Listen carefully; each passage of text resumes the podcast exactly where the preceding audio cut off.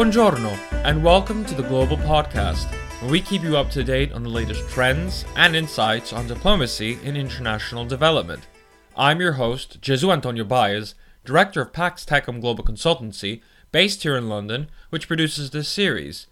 In this podcast, I sit down with thought leaders, diplomats, and experts on the field, as well as provide analysis from our own team at PAX to talk more about the need for diplomacy in international development in order to foster political will around greater social impact and good. So grab your headphones and let's get on with the show.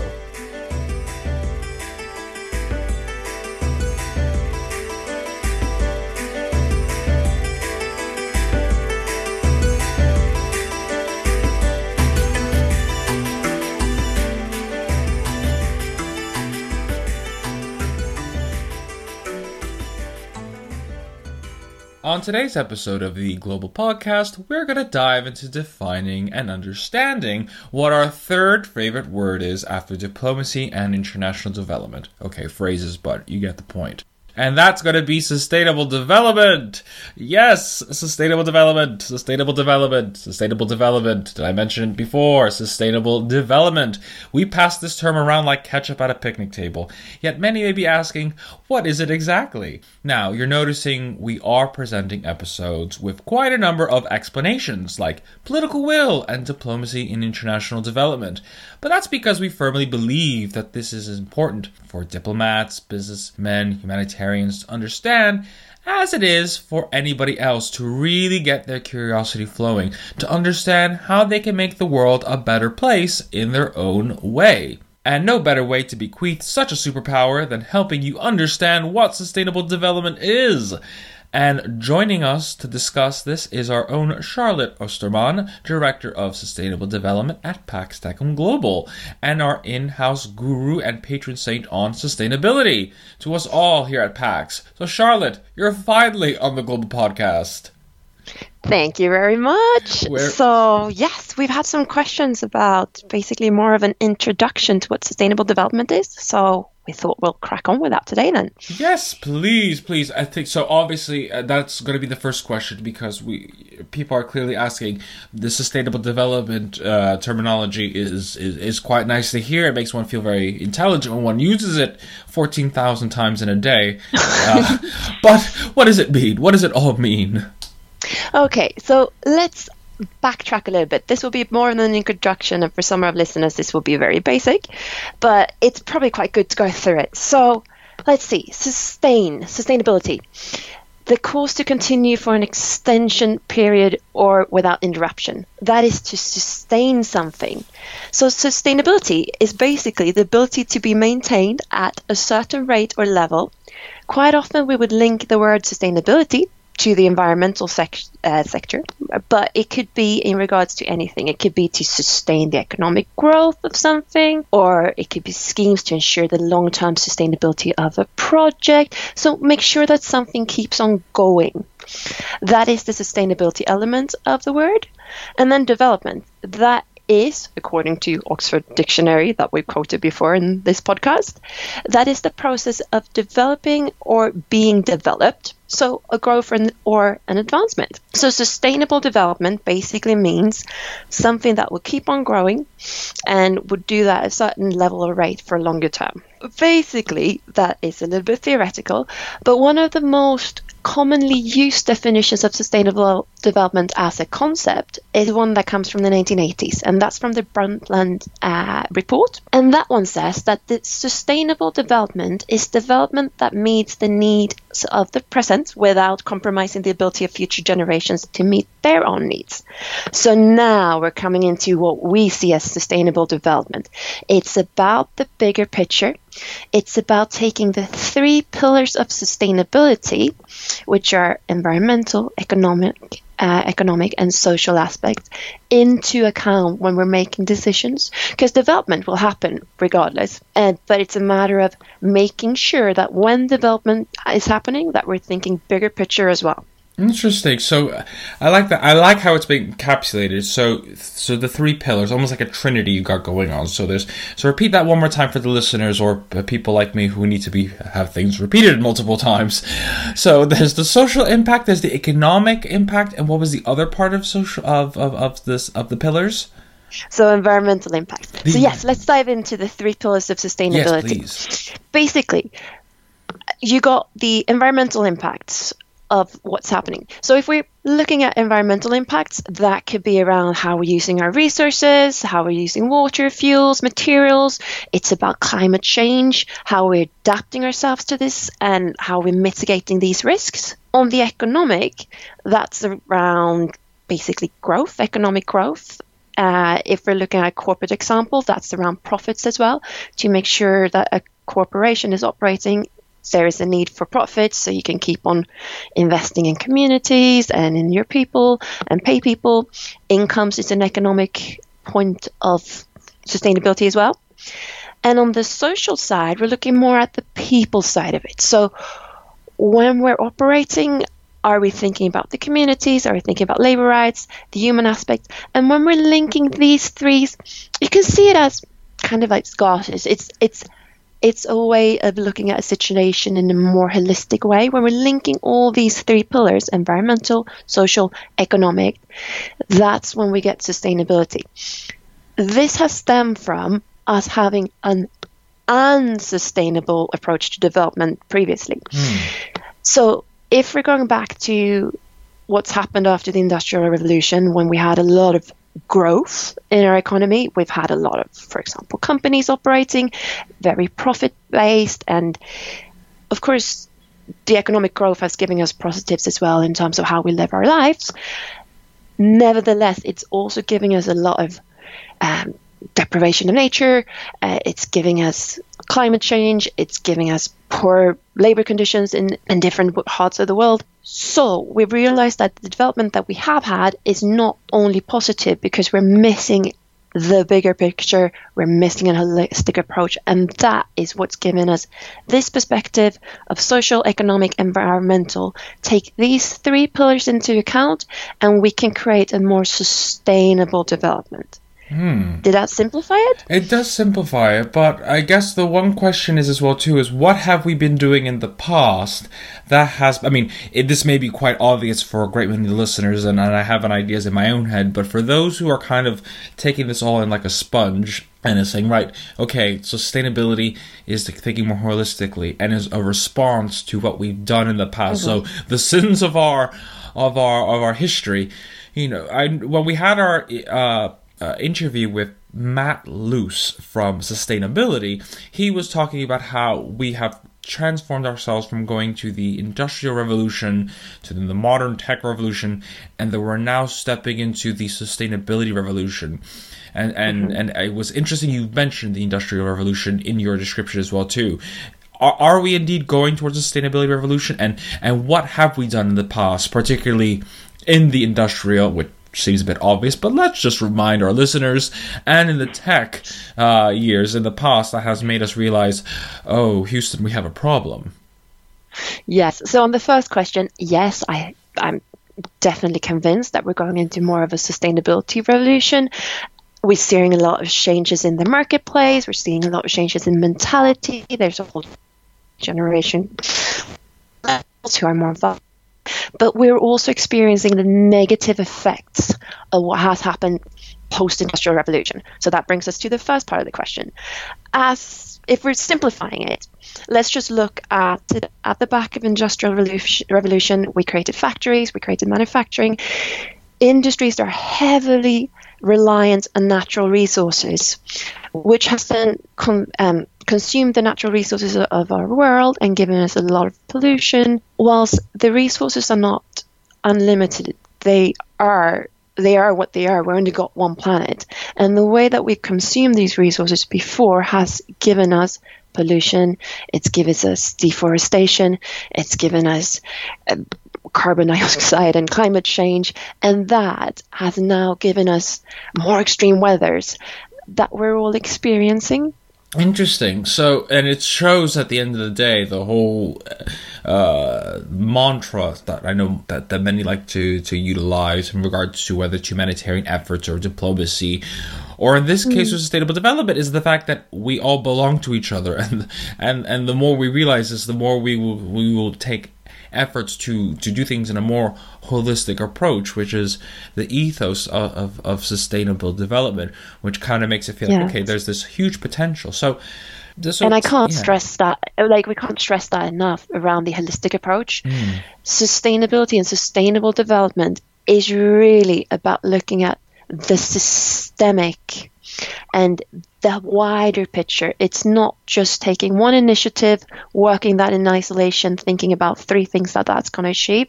It's realizing that any initiative that you want to put forward, whether that's a corporate, whether that's an NGO, whether that's a social, it will have effects on other part of our society and our environment. So, mm. how do you think about these wider stakeholders mm. when you make your decisions? Mm. And it seems oh this and the way this is this is bringing up a little bit of the of the Catholic boy in me. This sounds like just a, the perfect doctor to see right. How do you approach things in a way that's just going to benefit everyone? You know, treat people like you want to be treated and love your neighbor. And so it, it it's bringing up this whole uh, uh, spiritual unintended approach to it, which I'm finding quite fascinating. Uh, so yeah. you know, you've mentioned how you and, and, and Matt Luce as well from Sustainability have mentioned that we are entering this sustainability era. And, you know, I, I, let's, let's talk about when this started. You know, what sparked it? I mean, I, just this morning I was listening to which is very rare that I do, and you know me quite well. I was listening to a pop culture podcast. I was talking about you know uh, fashion and Lady Gaga and stuff because sometimes you need to take a you need to take a break from the listening about the politics, and uh, they were talking specifically about sustainable fashion and the need for sustainability in fashion. And then I was reading an article that was talking about sustainable food and sustainable this and sustainable that. And I felt like the universe was giving me a sign and prepping uh, me for this conversation. But, you know, everybody's getting on the sustainability bandwagon. What sparked it? When did people realize, hold up, we did wrong, let's fix it? That's a quite interesting one. Because on one hand, you could argue that, well, when the Brundtland report came out and that was the first time we were looking at this in this way, some would say that that's when sustainable development stopped becoming a concept, but its history goes way back. So already in the early 20th century and already in the 18th century, there are philanthropists who were seeing the negative consequences of how society was treating other people and wanted to help, for example, poor people into housing. And that kind of mentality of realizing that there are gaps in how we're governing our society and wanting to help that could go to that at the back of the industrial revolution. But as you just brought in the catholic element to it it goes back into a lot of religions way way 100 years ago that would also have initiatives to help people that were disadvantaged. So the way of of course what we're now looking at sustainability as is is newer but the thought around there is a bigger picture and how could we help making sure that not well that the disadvantaged get help as well that that goes back a long long time and I guess that's also because you mentioned this this this this report. I think in 1981 or, or within the 80s, the the Brundtland report, if I heard correctly. Could you just mention talk a little bit briefly about what that was and why it was so significant to really sparking the flame for people to realize the need for sustainability? Oh, yeah, sure. So that was a report that was sponsored by the United Nations and it was shared by the Norwegian Prime Minister, who at that point was uh, Brundtland. So that's Gro Harlem Brundtland. And the report was its first of its kind that explored the causes of environmental degradation uh, and then the interconnections between society, societal e- equality, economic growth, and environmental problems. And it started developing these policy solutions that could be integrated in all these three areas. So, kind of the three pillars of sustainability. That was the introduction of this. And it was also the first time that we're really looking at sustainability uh, and sustainable development as a development that will need that will meet the needs not only today, but for the future as well. So realizing that the decisions we're making today will have an effect on the wider picture in the future as well. Interesting. So that was really a catalyst, and to, to really get people get their juices going. But you know, we've been we've been talking about that it's becoming a trend. We mentioned that we're in a sustainability revolution, but I also want mm-hmm. to understand is you know there's clearly you know, I mean, Pax Tech Global is in the business to help break sustainable businesses and, eh, you know, with governments and help governments become more sustainable through investment and, and all that wonderful stuff. But that's for another episode, not to drown out uh, the listener. Uh, but taking it back and just understanding, you know, with the cost of businesses and sustainability, we've talked about how we can be sustainable. We've talked about why the world realizes the need for us to be sustainable. And when we spoke with Matt Luce, he was talking about ways how businesses can understand the opportunity there is in working towards sustainable sustainable development. So I, I'm wondering what is you know how can businesses start to put other sustainability cap on and, and work towards more sustainable development overall? Okay, so I want to avoid going too theoretical into it. So I'll give you uh, an example of what sustainable and sustainable development lens for a company could mean and why there would be benefits around it. So a sustainability lens can help you find other risks and other opportunities than if you don't have it. So basically, say that I'm a uh, corporation that wants to enter a new market where my type of business does not exist. If I'm using a sustainability lens, I would not only look at the economic aspects of me entering this market, I would also look at the environmental. So, where can I get my resources from, and what's the resource security for the future? Will they be available? Is it something that will run out? And then I'll look at the social. So, say that I've got my my company X entering this market. In terms of social, if I'm treating, for example, my community, so where I'm operating, and my laborers in in a good way instead of just pushing down the cost as far as I can, more or less screwing over my employees, I am more likely to keep them in the future as well. Because as the marketplace is quite often operating, if I'm running a profitable business in one location, it's likely that other other companies would go there as well and try to do the same, and my profit margin will go down and down. If I have then treated my community and my workers well, they are more likely to stick with me. If I have been screwing them over and then more entered, they're likely to just go to where someone someone else is offering me employment. So that's that's a way a corporation could use a sustainable development lens to create a situation that creates both opportunities but also avoiding a long-term risk. Interesting, interesting, and at least it's putting it in a more practical way because you're right, we can get so bogged down with the theory and what the coulda, woulda, shouldas, as we say back in New York, because we're so eloquent in our way of, of speaking. Um, you know, in the more practical way, saying, right, this is this is the why, and yeah. uh, tying it down because we would be we would not be doing this episode any service if we do not end it or at least discuss the United Nations Sustainable Development Goals that were established in 2015. These very ambitious goals uh, for for the world to really target those. I was wondering if maybe you can discuss a little bit about those and why those were a particular game changer um, in regards to getting people on board for sustainable development. Because I know in, in my in my my previous professional life, uh, you know, I was I was working in the in the era of the Millennium Development Goals, and those were more for developing nations and whatnot.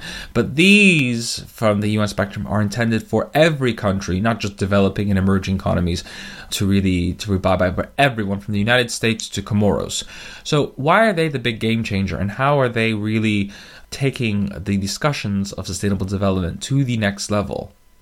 Oh, wow. That's an excellent question that I'd love to answer. So I could go on uh, on about this for hours, but I'll keep it brief because we will make a podcast on this as well. But so to start off with, why are they important? So we had governments, civil society, business everyone came together and developed these targets for the world. So these are targets for 2030 about how we will end poverty, how we can protect the planet, and how we can create peace and prosperity for all. And then we break these three areas of vision down into 17 targets. So exactly what do we need to do together to make that happen? And we'll go into that another time, but as everyone came together and created this, that is why it's so important, and everyone signed up for it.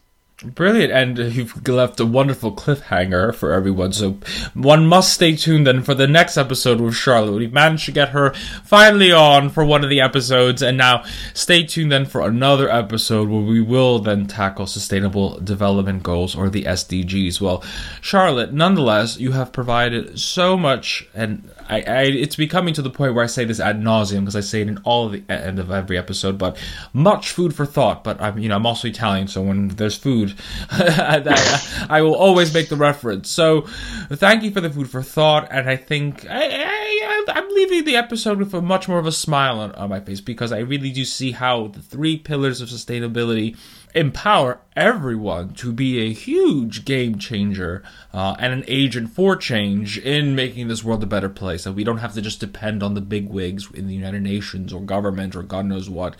That it could be you in your own office in London or it could be Maria Josefa in Mexico City, you know, doing her thing, and everybody can do something to really to really uh, put in their their their their three cents towards sustainable development. So, Charlotte, thank you very much for the feast or the smorgasbord of thought. thank you very much. That brings us to the end of this edition of the Global Podcast. I'm Jesu Antonio Baez, director of Pax Tecum Global Consultancy, which produces this series. Please do check out our website at www.paxtecumglobal.org. That's P A X T E C U M G L O B A L dot org to discover more about our work. You can also follow this podcast and the work of PAX on both Twitter and LinkedIn. And if you like this podcast, please don't forget to rate, review, and of course subscribe on both Spotify and Apple Podcast. Join us next week for another edition, and until next time, grazie e ci sentiamo presto. Ciao!